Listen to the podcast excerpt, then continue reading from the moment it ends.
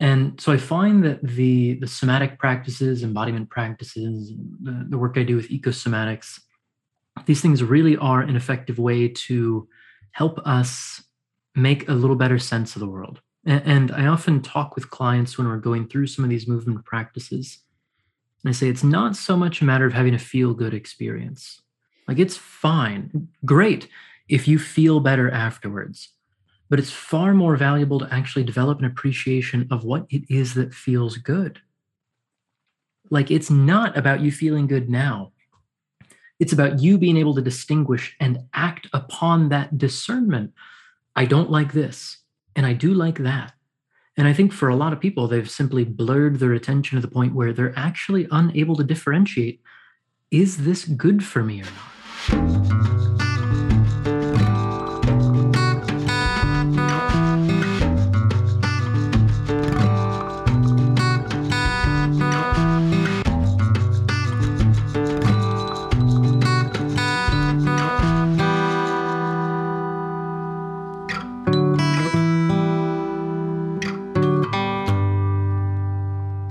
Here we go. Hello. I think I'm as ready as I'm going to be. I try to get ready for these, you know? This is my opportunity to ramble. You get to skip it, and I get to ramble, if you want to skip it. Um, going to, I'm going to ramble a little bit, especially because this is a, this is a very close to home episode. Actually, it's a two-parter with, I guess he's now my friend, Chandler Stevens, who lives out in Seattle. Or let's say we're we're very close acquaintances and colleagues. And we are colleagues. We work in the same kinds of ways. He's a somatic educator. And that's a big part of why this conversation is very close to my heart, because we do the same kind of work. And we were encouraged to, or I was told to reach out to him to, to do an episode by a mutual friend. And this is the result of that. We, we had such a good time. We did a second episode more or less the right away, and we probably will do a third, and we probably just could keep going. And that is because we we speak the same language, and we have the same kind of mannerisms, to say the least, same tone, and we both are geeks for somatics. And what I wanted to ramble on primarily is, what does somatics even mean? And we don't exactly... In fact, I'm pretty sure we don't really at all try to explain that in the episode. It's it's relatively, depends who you talk to. It's relatively easy to explain, and it's also relatively, I guess, um, elusive, somewhat with some people on purpose. I want to lay it out there like this, and then I'm going to get into something bigger with regard to Koru. I would say somatics, and I've been saying this more and more, is basically the school of thought or the way of thinking or the the educational model, um, the perspective, if you will, that everything is a reflection. Everyone is a reflection of everyone. Everything is a reflection of everyone. There's a constant like inner, like outer um, mirroring, if you will, with any relationship, and relationships are the key. And essentially the somatic way of thinking, somatic education, somatic perspective is to prioritize that awareness, to begin with that awareness, that awareness of inherent connectivity.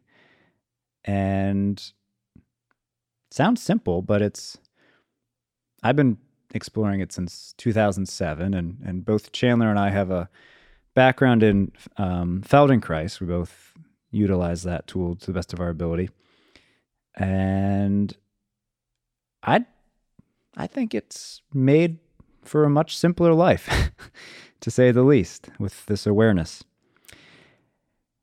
Which gets to the bigger Koru project. So I think some of you probably know, if you've been paying attention, that we are working on some courses. We've been working on some courses behind the scenes, very much so for a few months. Um, it all really was birthed out of needing to pivot uh, with the pandemic, and last uh, fall really committing to wanting to film more in general. It evolved, and courses are kind of the, they've risen to the top of the priority list. Um, we were thinking shows, there are still some shows in the works, but courses are the key. And a lot of it's really come, you know, become clear just through conversations with you, uh, people here, um, and a feeling of a need to simplify so much. Simplify what, not just what somatics is, but movement in general, movement specifically, and and this whole wellness thing. Give it some real simple context. I don't think of anybody at Koru, including myself, as an expert in um, fitness, although many of us are fit, or or any particular kind of exercise, although we do so much and we enjoy it. Uh, we're not the funniest people, although there are a few clowns that come here pretty regularly. And we're not the best at marketing or selling things, although there are some people who are pretty good at that too. But we are, I am willing to say, we are, as far as I can see thus far, and talking to Chandler, with Chandler has given me more confidence about that, knowing that there is a, you know, we are connected to a, a international web. Um, we are really, really good at sticking to context and and clarifying context, giving all of this stuff that we that's just in the ether and in the zeitgeist context, whether it's again um, wellness or movement or, quite frankly, why are we even here? What are we doing as an animal on this planet? Where are we going? Um, What's the deal? What's going on? How did we get to where we are? We are really good at giving those questions a lot of attention and providing some context for how to relate to them. Movement is just the consistent tool because it's the one that we all we all have to use. And I want to say real quick, movement doesn't mean, it could sound like it means something very, um, well, it could sound like it means a lot of different things, but the bottom line is it, it's from the inside out. It's not just about moving your hands and moving your head and moving like you're um, an athlete. And it's certainly not about exercise and fitness. It's about understanding that you breathe. If you're if you're alive, you're engaged in some sort of movement. Life is movement, and that's with respect to your breath, your nervous system, your digestive system, your metabolic um, needs, if you will. The reality that movement is just life, really. It has nothing to do with whether or not you can walk, although that is a critical ability. It has everything to do with, it, it is the best way to frame an understanding of what we all are that makes sense for all of us. And by the way, creativity is the, we've developed this curriculum. Creativity is actually essentially the The goal, if there is one. Um, we we have this, um, what do they call it? Uh, when yeah, we, we have this kind of curriculum, if you will, where it's context, connectivity, continuity, creativity, and then we add in also chaos, community, and new context, or communication as well. Anyway, all of this is going to be unfolding in these courses. We're starting with one that is purely movement-oriented, just Movement one oh one. Um, some of you were really helpful with feedback on titles. We're leaning towards Movement one oh one, uh, simplifying self-care, maybe moving from complexity to simplicity. Something about simpl- simplifying is the key. And then we'll be unpacking a little bit more as we go. That'll be the, the first one, though. I'm taking an opportunity right now to do something that I don't I'm not that accustomed to doing, which is inviting you, if you're listening, and inviting you, enrolling you, whatever the lingo you prefer to use is, to, to be part of it. And you'll be seeing this invitation in a few different mediums and a few, uh, very more and more over the next month. Um, the uh, got paranoid about the mic there.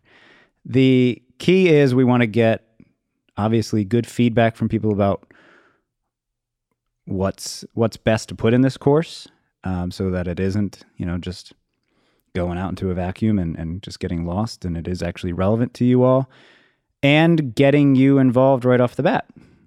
Um, you'll be seeing, again, in emails and more specific references, uh, calls to action, if you will.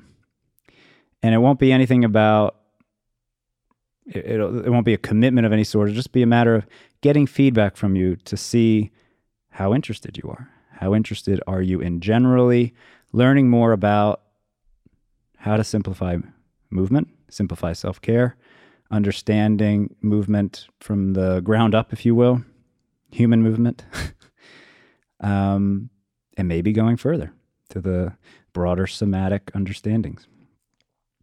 That's a lot of what we're working on, and it is exciting and energizing.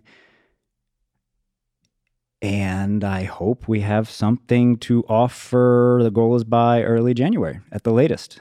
Um, which is pretty realistic. So it's around the corner.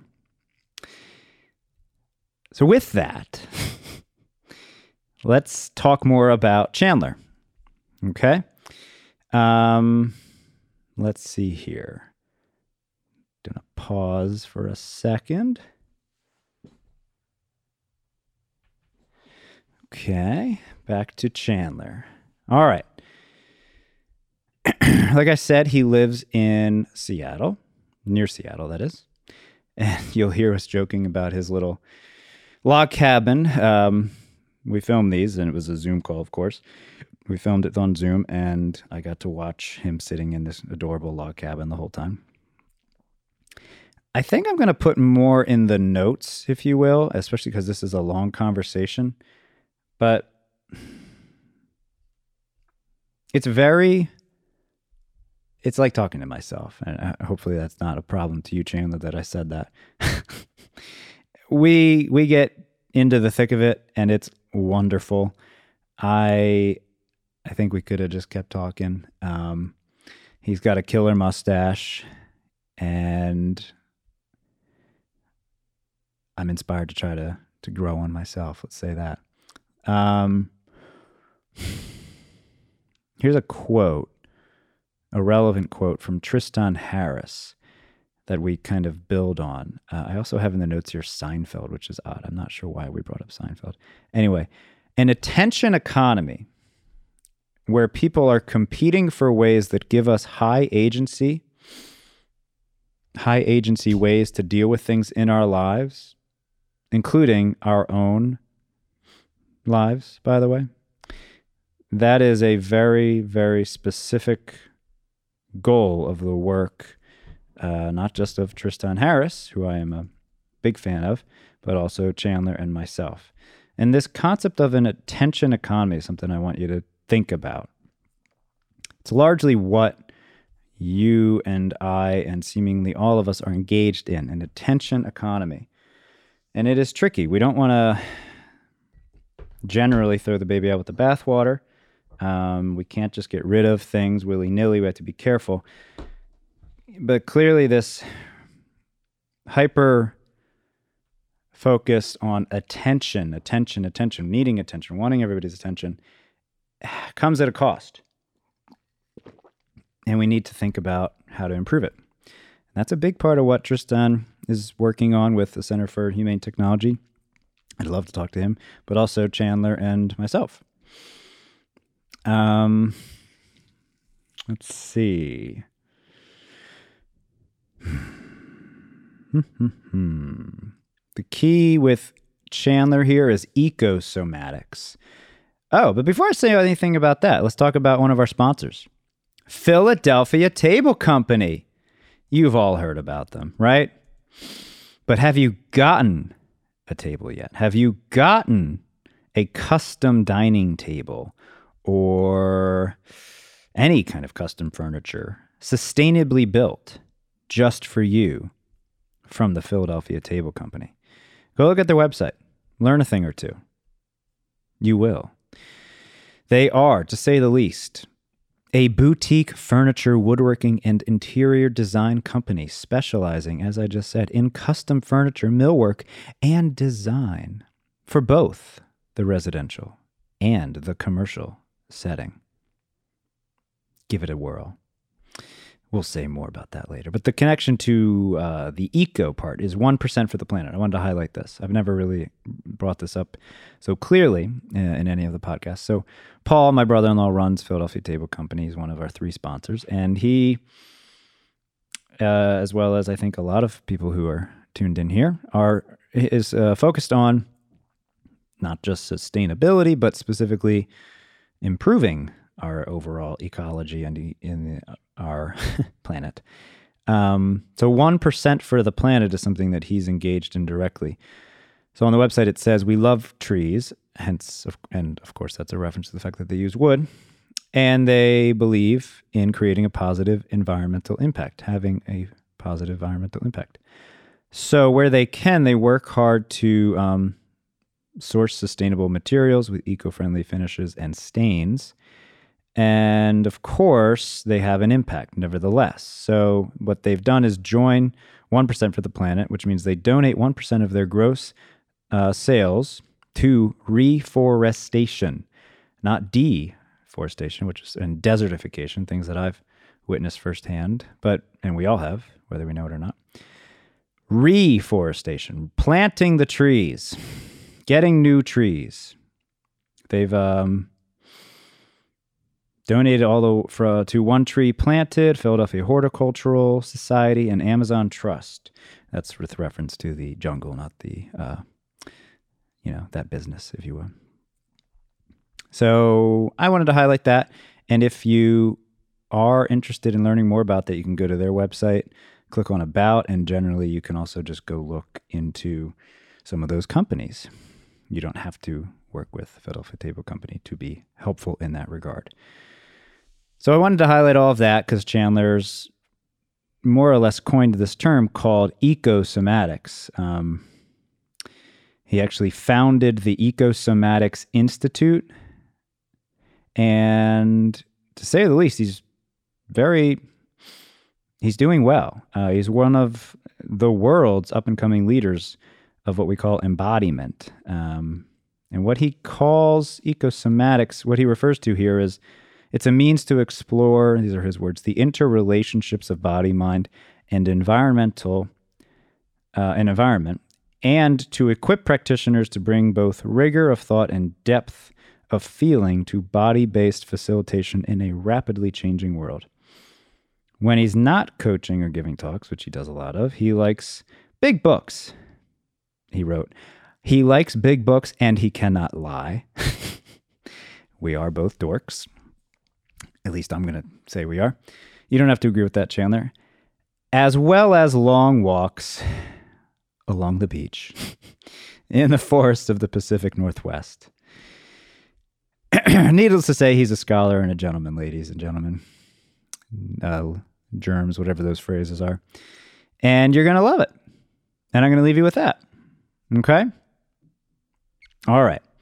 Have fun. Enjoy Chandler Stevens as he takes you on a long walk through the woods of the Pacific Northwest. Ta-ta.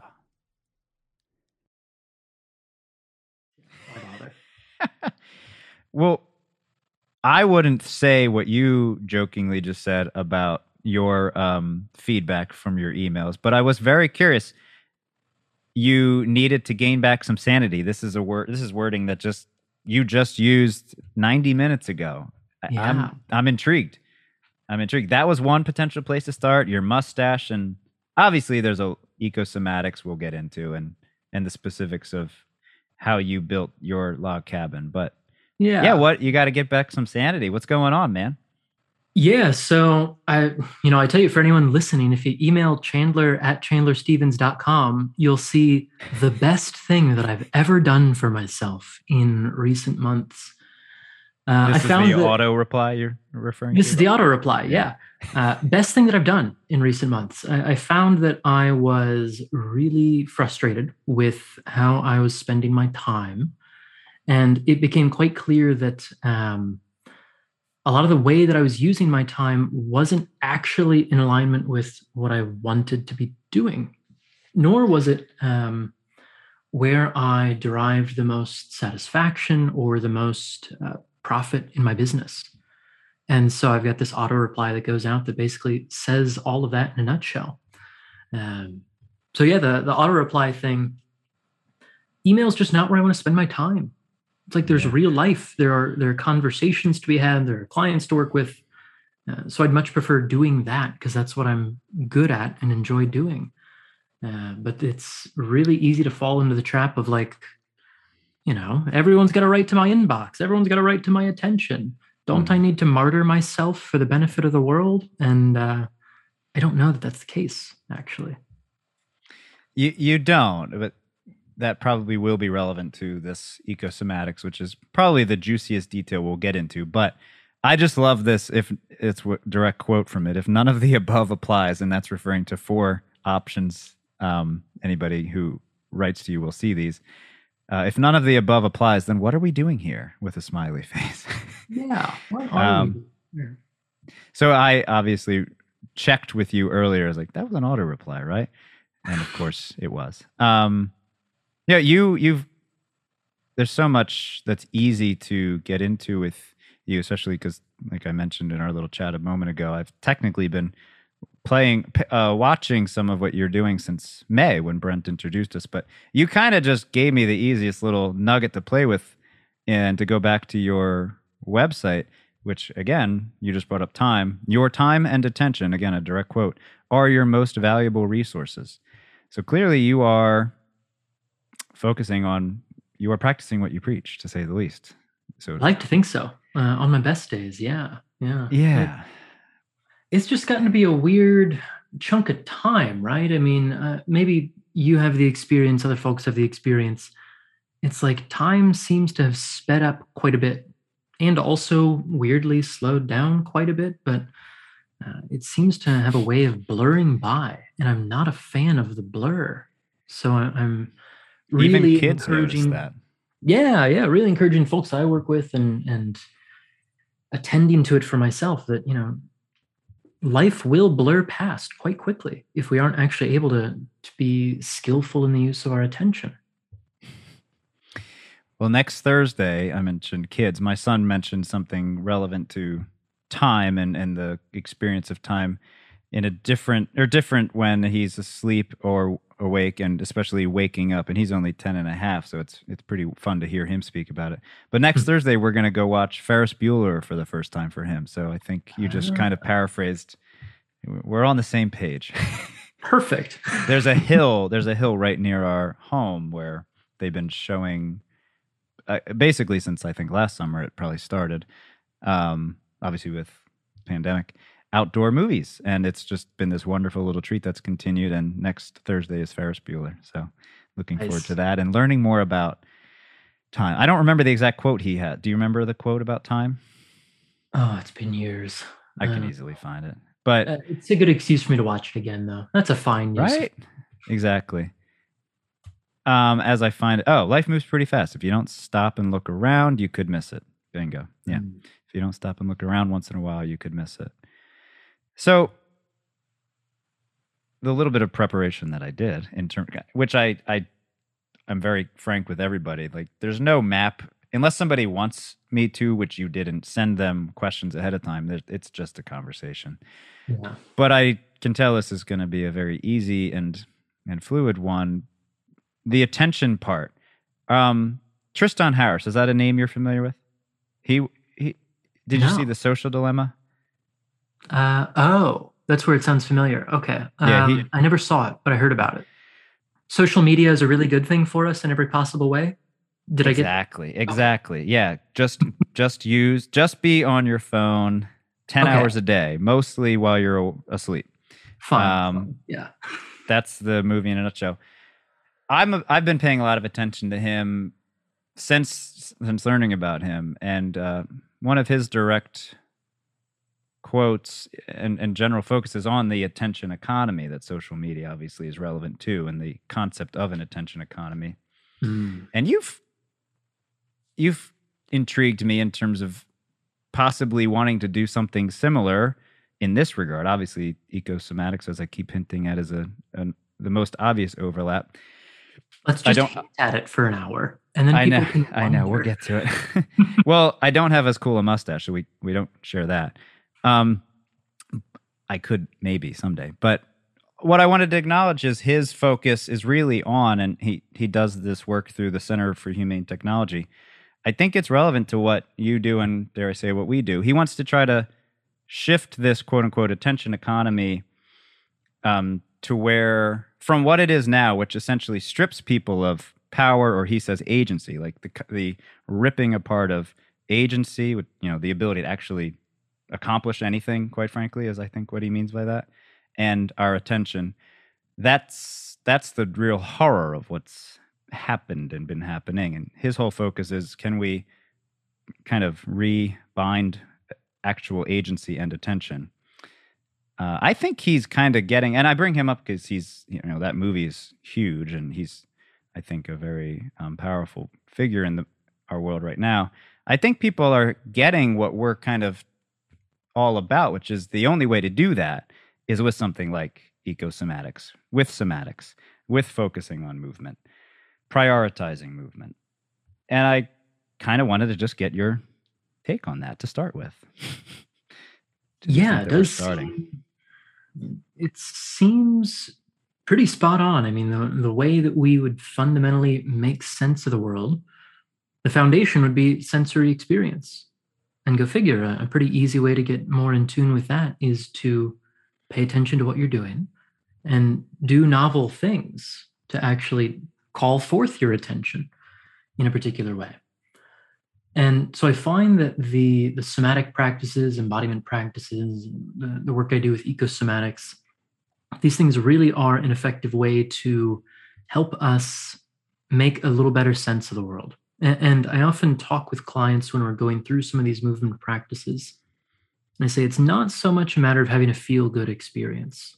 Like, it's fine, great, if you feel better afterwards. But it's far more valuable to actually develop an appreciation of what it is that feels good. Like, it's not about you feeling good now. It's about you being able to distinguish and act upon that discernment. I don't like this, and I do like that. And I think for a lot of people, they've simply blurred their attention to the point where they're actually unable to differentiate, is this good for me or not? I mean, we think about what people eat, what people spend their time on, the people that they associate with, and it's like, maybe a lot of that could be stripped away if you could actually sit with the discomfort that some of that really is causing in large part. Yeah. Well said. That's probably our first soundbite. Yay. Cool. Check. Got at least one. We got at least one.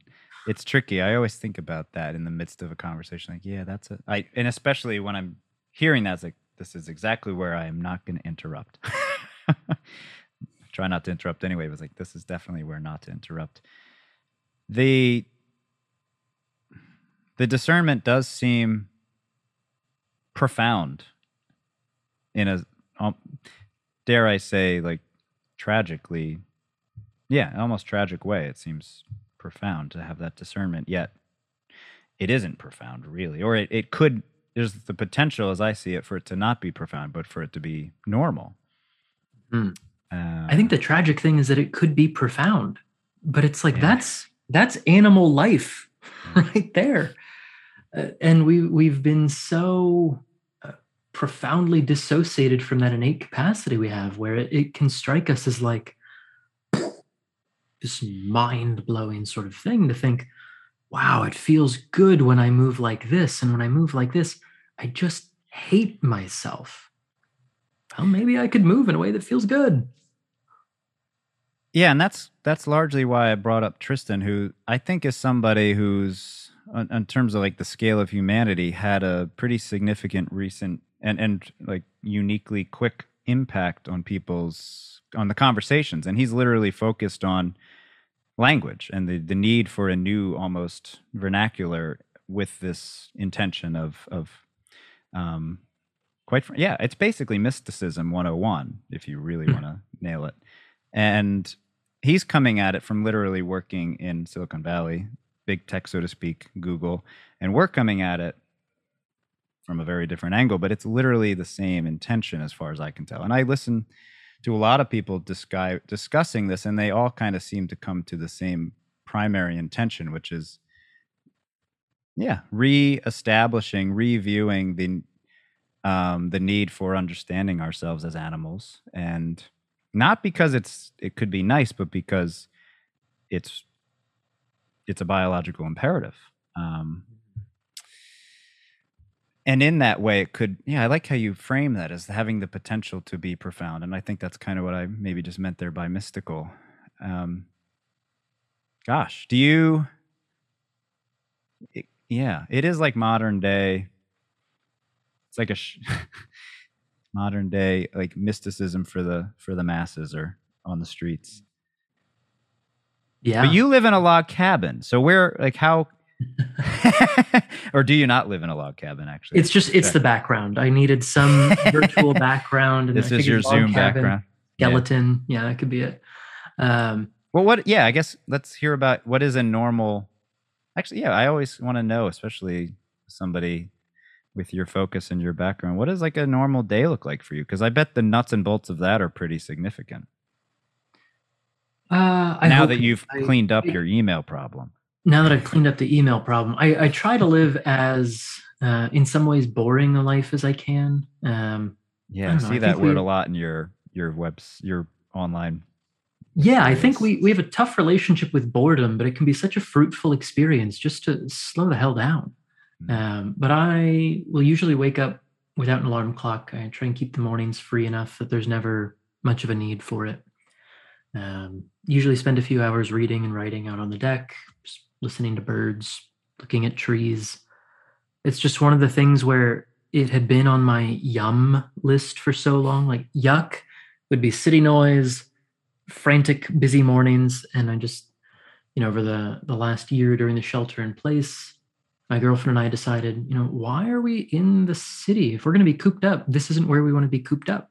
So we, were, you were in the city? Yeah, we we were in uh, Queen Anne, sort of near toward downtown Seattle, but uh, just busy stuff going on all the time. Yeah, and Seattle was positioned as like the first spot for COVID in the U S. Was that uh-huh. relevant or not? Uh, really? No, that never really spooked me all that much. Um, I got the impression it wasn't that relevant, but. Just yeah. Check. And I remember at, last February, f- for some reason, I remember that detail. oh, yeah. Yeah. It, it's it's one of the things that, I mean, it, it's, I feel for the people that have been directly affected by it. I've been quite fortunate not to be directly affected by it. Mm. Um, but yeah, usual day is a, a slow morning out here. Um, depending on the day of the week, uh, I lead a teacher training a couple times a week. So we meet for a few hours and discuss and have sort of case formulations, figure out how to avoid thinking in silly ways about movement and about psychological development. Um, to avoid thinking in silly ways or to, to avoid thinking in silly ways. I find that a lot of us don't really know how to think all that effectively when facilitating movement, mindfulness practice. Like there are just a lot of traps that we can fall into. Um, and one of my main Can you give me jobs, an example? Uh, ooh, I'll give you a, a hot take on a particular bone of, of mine that I, that I have to pick. So last year, I led this workshop called Nobody Has Trauma. I saw that. I wanted to ask you about that as well as the embodiment conference, but yeah, go on. Yeah, yeah. So I, I turned that into an actual series this year, and it's turned out to be quite fruitful, although it's sort of a love it or hate it sort of thing, because a lot of people Uh, derive a big sense of security from their ideas about trauma. And yeah, it's almost as popular a word these days as anything, really. Oh, yeah, it, it's gotten quite trendy. Mm-hmm. Um, and I think the familiarity with the concept has outpaced the actual uh, rigor of thought that people bring to it. And I think even in the way that we formulate, it's interesting you talk about uh, the, the Tristan guy and the focus on language. The way that we talk about these things is indicative of the way that we're perceiving these things, which mm-hmm. has a lot to do with how we then engage with these things. And in the case of trauma, the main, particularly in the body world, the main way we talk about it is, you know, it's a thing that I have, or it's a thing that's stored in the body. And we make the same mistake that Freud did starting out, where we couch this in the language of material sciences and energetics. And trauma is a phenomenon of zero dimensions. It is non-localizable. It doesn't exist as a discrete entity anywhere. And yet in all of the discourse around trauma, we're talking about it as if it were a substance. But it seems to me that we would have a far better time resolving the traumatic stuff if we could work with it more in terms of form rather than substance. So we've basically got an upside down epistemology when it comes to healing trauma. And I think that speaks volumes to why some people just spin their wheels. It's like you were told by a therapist at one point that you have P T S D, and there you have it. You are traumatized. And what does that do for you? Well, it might afford you a sense of security. You might have a, a little way to explain away some of your particular quirks, but are you getting better? And I think that's a question worth asking. Tristan is very relevant. I'm surprised how much so, um, given what you're saying now as well, because I think you, yeah, I, I suspected bringing him up would go one of two ways, and it's going the way I hoped it would. Because you shared, I don't know if it's literal, uh, literally, if it, did you share a stage with Charles Eisenstein and Gabor Mate, or was this just like a joint event? Oh, this was a, a virtual stage. Not a, not a not a yeah. tangible stage, unfortunately. A, yeah. a non-substantial stage, too. Exactly. Yeah, this is a stage of zero dimensions. Zero that we dimensions. Shape. Yes. Uh, both of them, I think, and Gabor certainly more than Charles, I would say, from what I can tell, is you know both of them are um, have referred to trauma, have used that referent of trauma. Mm-hmm. Is this clashing in some way with, especially Gabor's take, as far as you know, or is that even not re- is that not even really important or relevant? No, I, I wish I could say that he and I have, you know, had many a long talk into the night about it, but you know, we've never actually spoken. uh, but I, I've done a, a little bit of digging into his work, and from what I can tell, it's basically it's, his whole thing, as far as I can tell. Oh yeah, yeah. But it's it's quite an alignment, um, and in the compassionate inquiry work that he does, okay, it's. You know, I, I'd give it the seal of approval for whatever that's worth to anyone on the internet. Chandler Stevens seal of approval, sure. I think it's worthwhile, especially again. These are not to compare us, but and certainly not to compare you. No, obviously, I don't think you would take any offense to this. But Gabor is like a sort of giant in this context, if you will. Mm-hmm. Certainly has a bigger following, more influence. Um, mm-hmm. I think it's good to say, or I'm glad to know in a way that he's uh, there's an alignment there. Not that it would change my, mm-hmm. it wouldn't, you know, I'd still sleep fairly well tonight. If it didn't, I'd be just curious. Um, and also thank God that the guy's like seventy-four and he is like, I think it's such a good thing that we're paying attention to old people. And a literal and he, Holocaust survivor, for God's sake. Like if you're grunt, like. Yeah, like there, there's, it, it's bizarre to me that folks who are so young can have so much influence with so little tangible experience. Yeah. Do you think that's like an arrogance, or is it dangerous in, as far as you think, as far as you can tell, or just a funny uh, phenomenon? I think it it's dangerous in a way that we probably won't recognize for another like fifty years. Um, yeah. But we've got this distorted relationship with elders at this point where you can get old in our society and still not become an elder with any sense of yeah. gravitas, any sense of real experience that could be pulled from.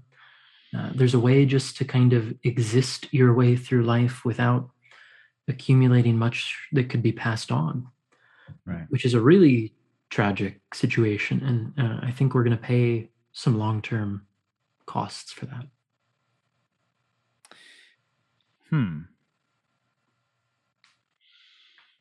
Maybe. Yeah, I, we could. I guess that comes to like the broader, and this this is probably where the ecosomatics may start to, we might flesh the it what? out. What is that thing they keep mentioning? As well as, of course, movement as metaphor. Um, both, I forgot we need to touch on that too. But mm-hmm. the,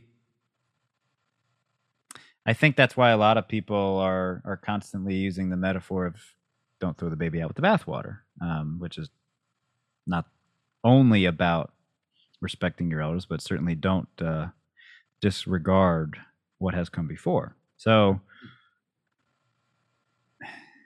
may, yeah, as long as we don't do that too much, we'll probably, hopefully, we'll be okay. I guess. Hopefully, yeah, I think maybe. But it seems like the eco part is the real, the real catalyst for the desire to maybe throw the baby out with the bathwater. My, that's mm-hmm. my perception, the eco component, the ecological components. Blaming those from who have come before mm. is easy to do, as far as I can tell. Not oh, saying yeah. good they're, or bad. They're, they're, they're easy to blame and we can outrun them. So, I mean, we know. mostly. mostly. We can mostly outrun them. Yeah, probably. Yeah. Trying to think if, trying to think if there's anybody in their seventies I can't outrun, but nobody comes to mind. That's true. Yeah. yeah. So why not give them the blame? Sure, we'll just, and the buck gets passed even for. But uh, it, it's a tricky thing because then I it makes me wonder like how far back do we put the blame? Because they sort of inherited a worldview and a, a way of being that wasn't of their own choosing necessarily. I don't know. Yeah, of Who, course, who's and our that, historical scapegoat? Right, and trauma. The concept of having trauma that you pass on goes hand in hand with that. So it's almost. Mm. I think people want to end something. They they want something that seems like it's been going on for a long time to end. And mm-hmm. there's no obvious way. It's it's not obvious that it shouldn't end or that it won't end. It's also not obvious that ending it would be um, productive or, you know, degenerative or generative. It's not obvious to a large extent. Yeah, I think that's a, a really salient point. The, the old stuff could have a bunch of problems, but the new stuff could have a bunch of problems of which we're not aware. So it's like, at least we know the problems that we're dealing with, with the old things. But I think in order for any sort of system to maintain some stability across time, like the new has this overwhelming burden of responsibility to demonstrate that it's at least not worse than the old.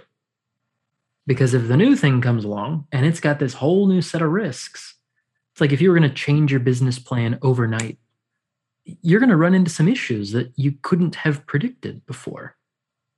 You can plug some of the leaks in the existing plan, but if you just throw everything, like you said, you throw the baby out with the bathwater and you start new, there's a whole bunch of shit that you have to learn from the ground up. Like you've got to reinvent a lot of things, um, which does put us in a bit of a bind. I think a lot of us are a lot more conservative than maybe we like to think. Yeah. Yeah. How old are you? What? How old am I? Yeah. eighty? ninety-five. No, thirty. eighty, thirty. eighty-eight thousand years. I'm from the time before time, actually. You're thirty, though, for sure. Mm-hmm. You sure about that?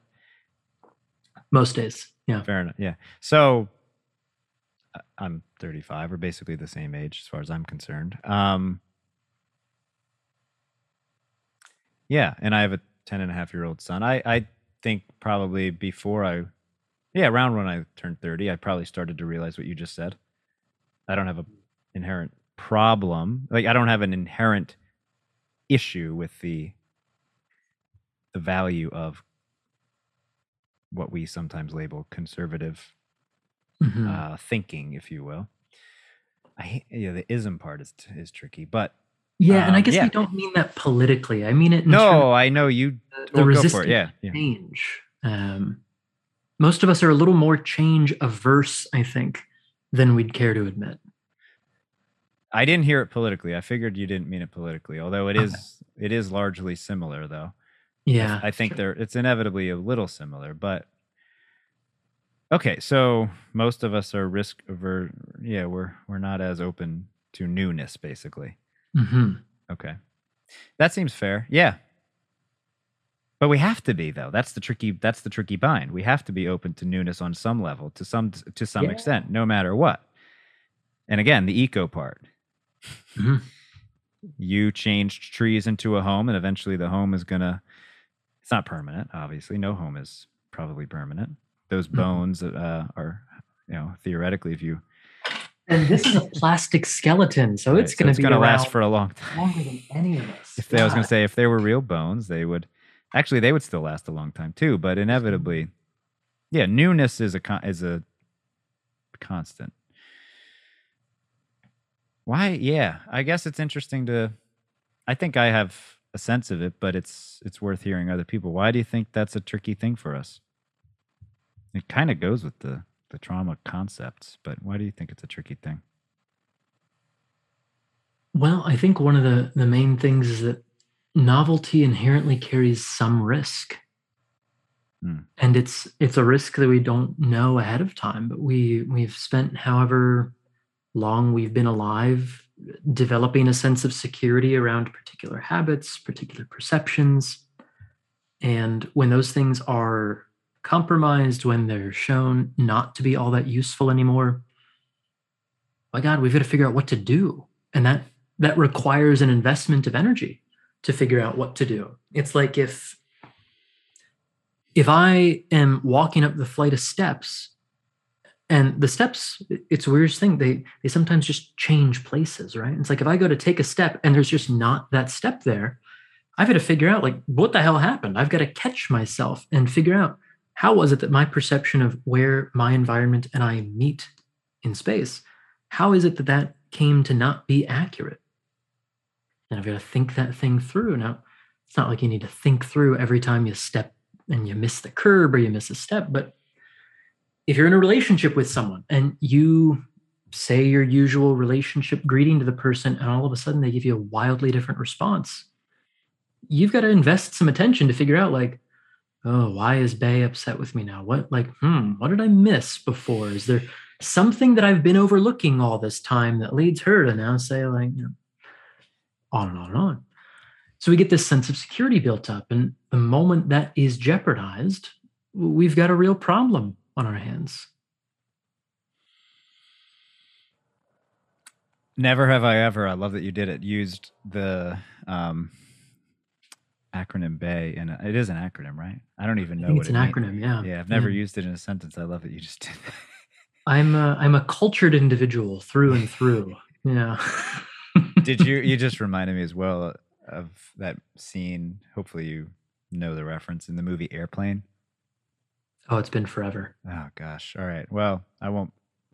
There's that moment where the the wife um, has her her inner monologue. She's constantly saying her husband's name, fill in the blank, whatever it is. We'll just say Fred. Fred never has another a second cup of coffee at home, and she has that really concerned facial expression. It's it's worth rewatching, along with Ferris Bueller. Right.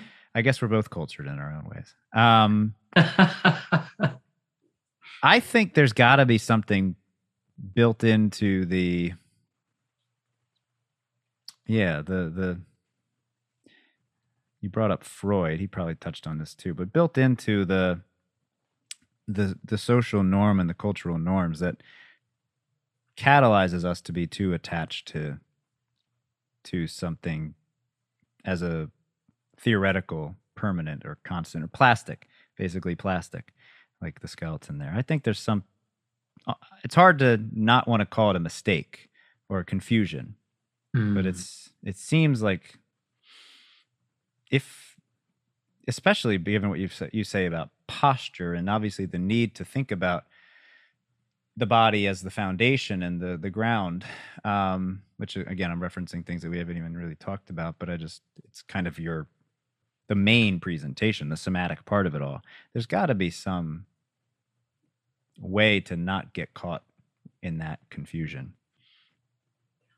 I think. Yeah, there, there's this, um, I'll say one of my main theoretical... Does your shirt say Baby Bathwaters?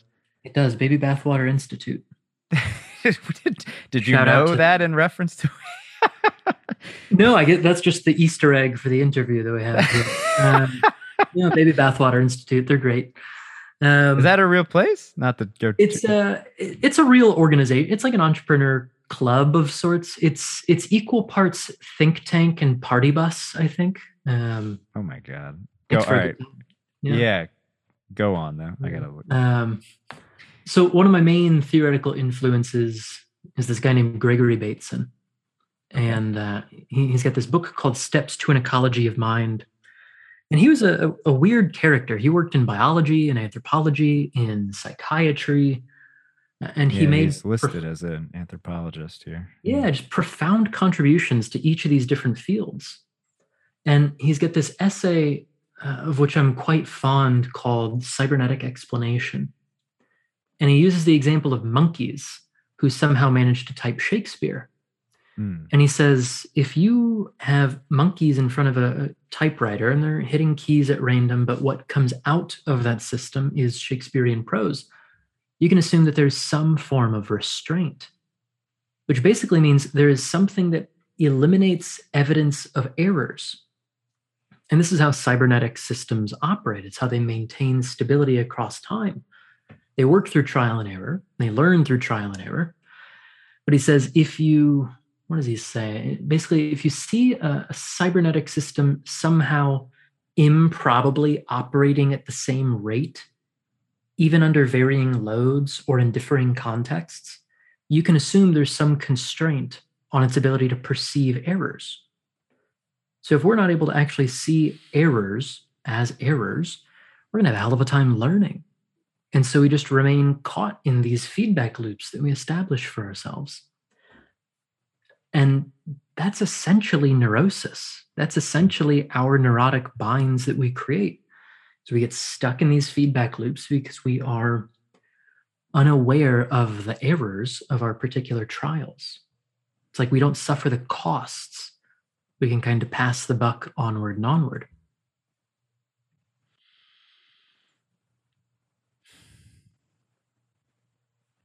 Hopefully that made some sense. It did. It did. I just wanted to let it sink in. Hmm. Give me another. Re- yeah, it did make sense. Let's hear it again. And uh, how would you how would you condense that if you can? All right, I'll, I'll put it in in a somatic way. So Moshe Feldenkrais, another big influence of mine, has this book called... That's the, how Brent and I know each other, by the way. We're both... Oh, yeah. Yeah. Okay. Um, so he's got this book called The Elusive Obvious, right? And that's... Favorite one he wrote. Yeah. Let's say that's like the secret to transformation is figuring out what's the obvious thing that you've not yet noticed about yourself. When mm-hmm. it comes to the, the neurotic individual, which is just about all of us. I mean, neurotic isn't meant as like a pejorative. That's, that's the structure of society is neuroticism. But the joke of the neurotic is like, it's obvious to everyone except you what your thing is. Everyone on the outside can see like, oh, Colin's got that thing about him, or Chandler's got that thing about him. And we're just like, what do you mean that thing about me? I'm great. There are no problems. And it's obvious to everyone but us. But the moment that that elusive obvious becomes actually obvious to us, well, then we reclaim, we reclaim some sense of agency in regards to that situation. Like social media, somehow it just eluded us all this time that giving all of our private information and these particular corporations whose vested interests are in monetizing our information, maybe that wasn't a good thing. And it's only ever obvious in hindsight. But the, the errors escaped our attention for however long. So Feldenkrais is a great place to, to build on this. And I obviously didn't tell you anything about my background, but yes, I I am a student of the Feldenkrais method, as is Brent. Um, so awareness through movement is a fundamental tool that I, I utilize. Mm-hmm. And awareness is basically what I tell people if I have to say anything, like I I don't know what else to tell you I'm selling except for the potential for awareness, the the increased potential for awareness. What the hell does awareness mean? Well, let's explore that. um, I think what you just acknowledged is something that I would like people to consider if it's what you meant, which is the part of what awareness is, is the potential to, again, neuro, like you said, neuroticism or being or having neuroses is, or idiosyncrasies or even obsessive compulsive tendencies or compulsions or obsessions. Nothing is inherently bad about that. I don't, you didn't say that at all. Mm-hmm. It sounds like the the the value proposition though is to suggest that by becoming more aware of them, something good, in quotes, something uh, advantageous, something desirable, something liberating. What is what is freedom? What is liberation? Could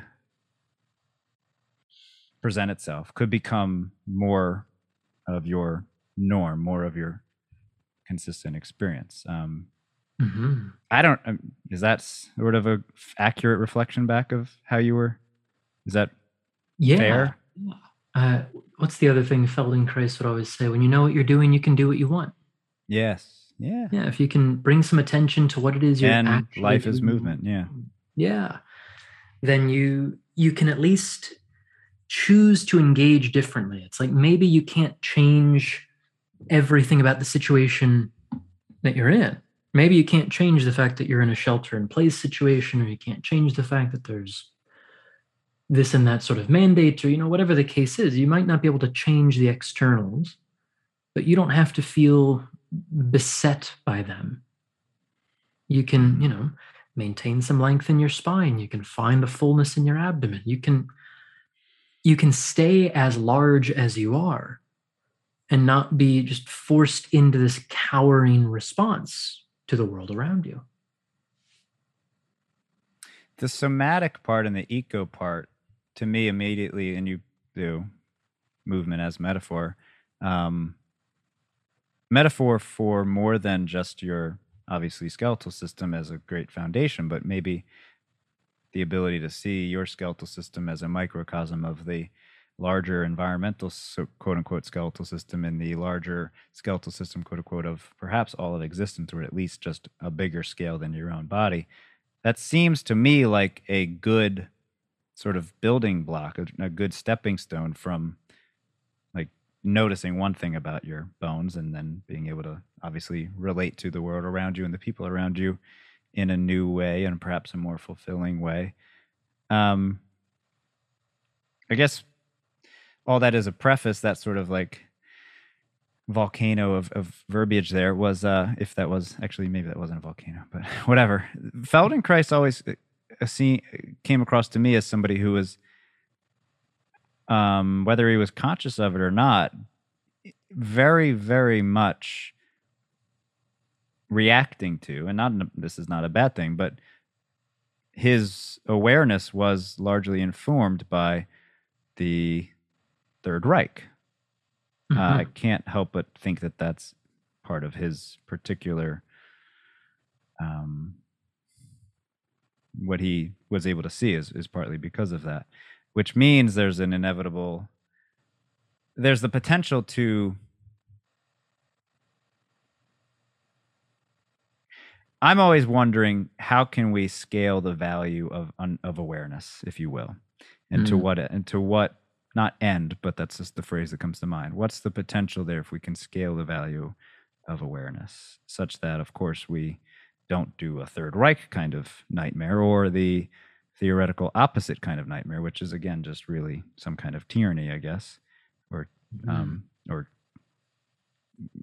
control. What is the possibility there? That's that's the, I guess that's the question that drives me, and I assume there's some overlap for you. Oh yeah, yeah. I, I'm always struck when clients say something to the extent of, "When I'm kinder to myself, it's easier to be kinder to other people."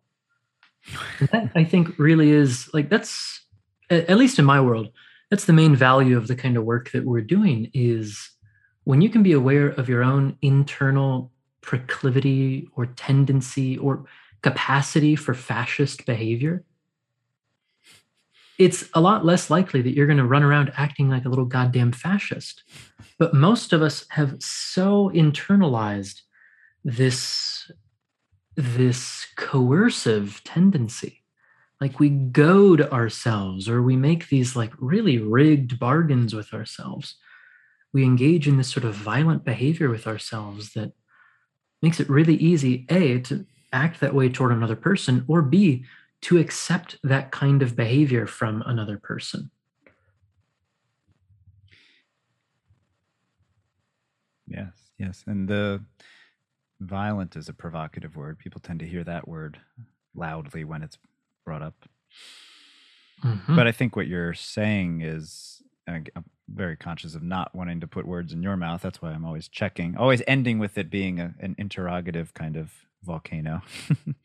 Not that you won't catch that and correct me if need be, or, or mold it some way. Um, but yeah, violating, to violate, to what is the, yeah, there's, there's a way that we seem to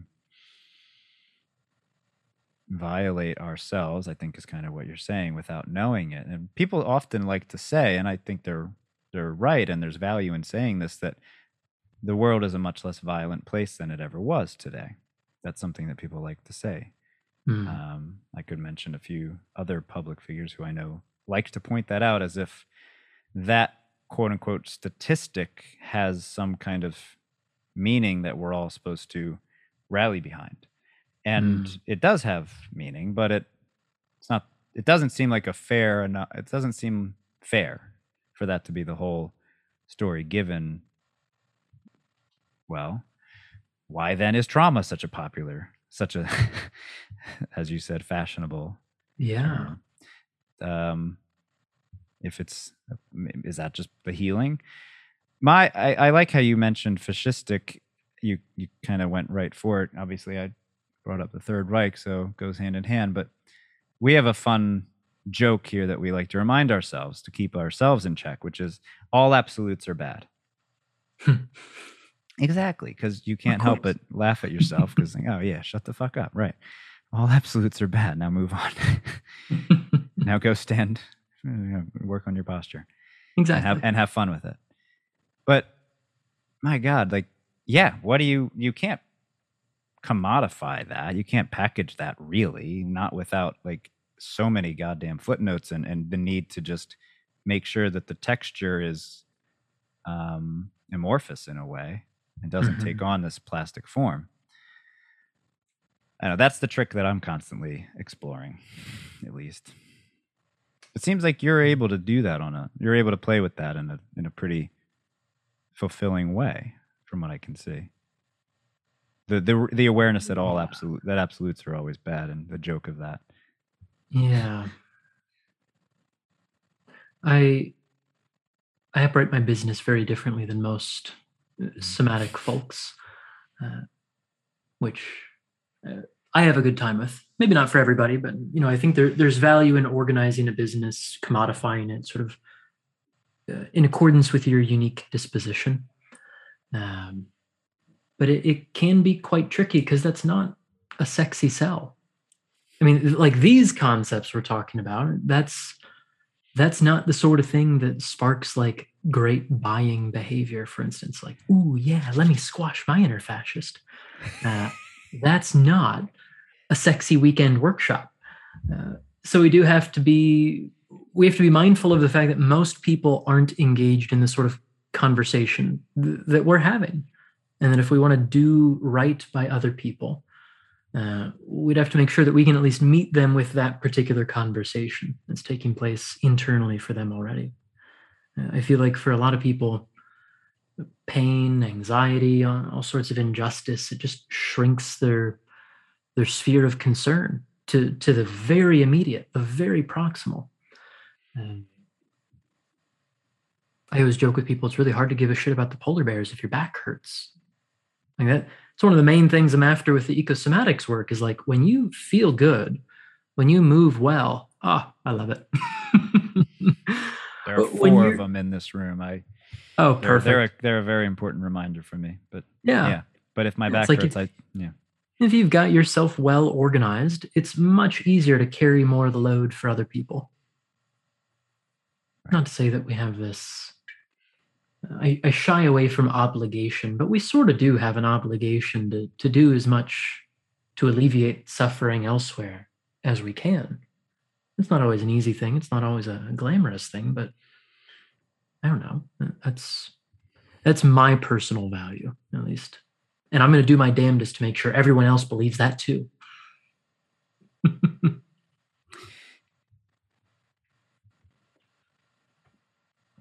The video will be helpful for this, given how clearly Good, we, both, we both are very comfortable with the, the silence.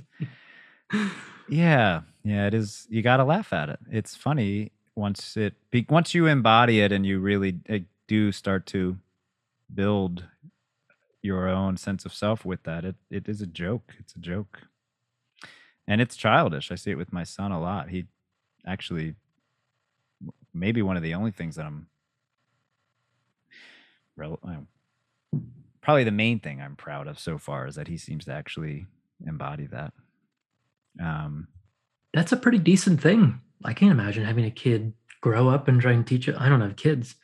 Um, but yeah, I'd be pretty pleased if I raised a little human and it somehow turned out to care about the world. Like, wow, what a great thing you are that I made. Wow. Yeah, caring, and but with that that sense of humor and that sense of the, an awareness specifically of that joke and the kind of, mm. I say absurdity in a non, like it's not about, it's obviously not condemning anyone, but a sense of the absurd and being able to laugh at it. And I think that is, it's an odd gift to be able to bring, but it does seem extremely important. Mm-hmm. But at the same time, as we just, you know, highlighted, the polar bears are seemingly struggling, and so are the humans. Mm-hmm. So we need to remember that. Um, yeah. It's risky to use this language because it sounds so... It's not even worth really saying. I was going to bring up something about religion, but in a good way, a positive thing about what we're saying, but it's not even worth it. I'll tell you privately sometime. Perfect. um, I'm aware of time and your need to probably go. Is it is it uh, time to go? Uh, in the next couple of minutes, yeah. yeah. Okay. I guess we weren't wrong. I, there'll have to be a part two because we didn't even touch on, we sort of joked we were going to hint at it the whole time. Tell, well, give us the preview. Give us the preview. Give me the, your, yeah, let's pretend we're just meeting. And it's like, what is, what's a question you normally get, actually? Because I knew I wouldn't have. Well, the, the obvious question I normally get is like, how long did it take you to grow that mustache? It's, uh, that's the default greeting at this point. But uh, for people who have a, a sense of what I do, the, the more obvious question is like, so what the hell's ecosomatics?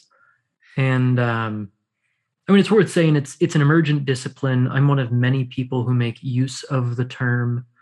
Um, but the way that I look at it is, well, I'll circle back to Bateson. Is he's got this beautiful line that says, you can't look at one half of a relationship and make sense. What you'll make is disaster. And I think we can look at body-mind stuff all we want, but unless we're taking into account the ecological factors from which we cannot escape or remove ourselves, we are really doing a disservice both to ourselves and to those ecological factors. Um, so it's it, it's my my attempt to help people um, essentially come back to being at home in the world. Uh, that's the main thing that I'm working with at this point.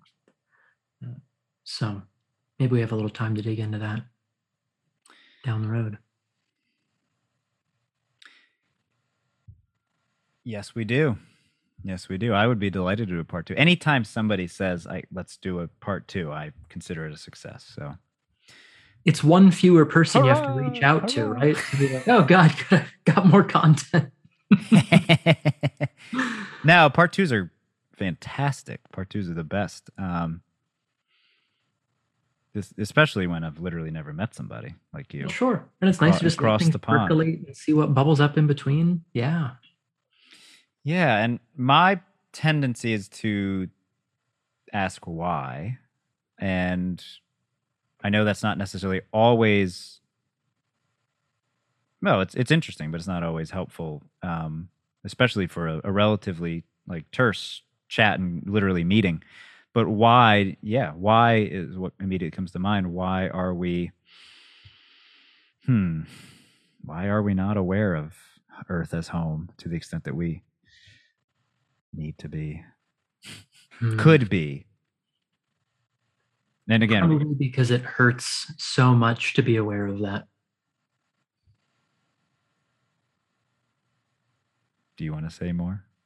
Oh, Again, God. At this point, I'm so conscious of time. It's like, oh gosh. Well, yeah, maybe I'll do a quick exit soon, but um, it's it's an ache to realize what we have done to home, the the sort of compromised state of affairs we've created through ourselves, through our own myopia, greed, lack of awareness. It's, I mean, I, I don't want to paint uh, the way that I work with ecosomatics as like a rosy feel-good practice. It, it it's learning how to suffer well. That's that's a thing we have to know how to do. Uh, and I think for a lot of people, you know, it's easy to joke about the forest burning and all this, like, oh, the forest going again, or someone had the Instagram baby shower reveal.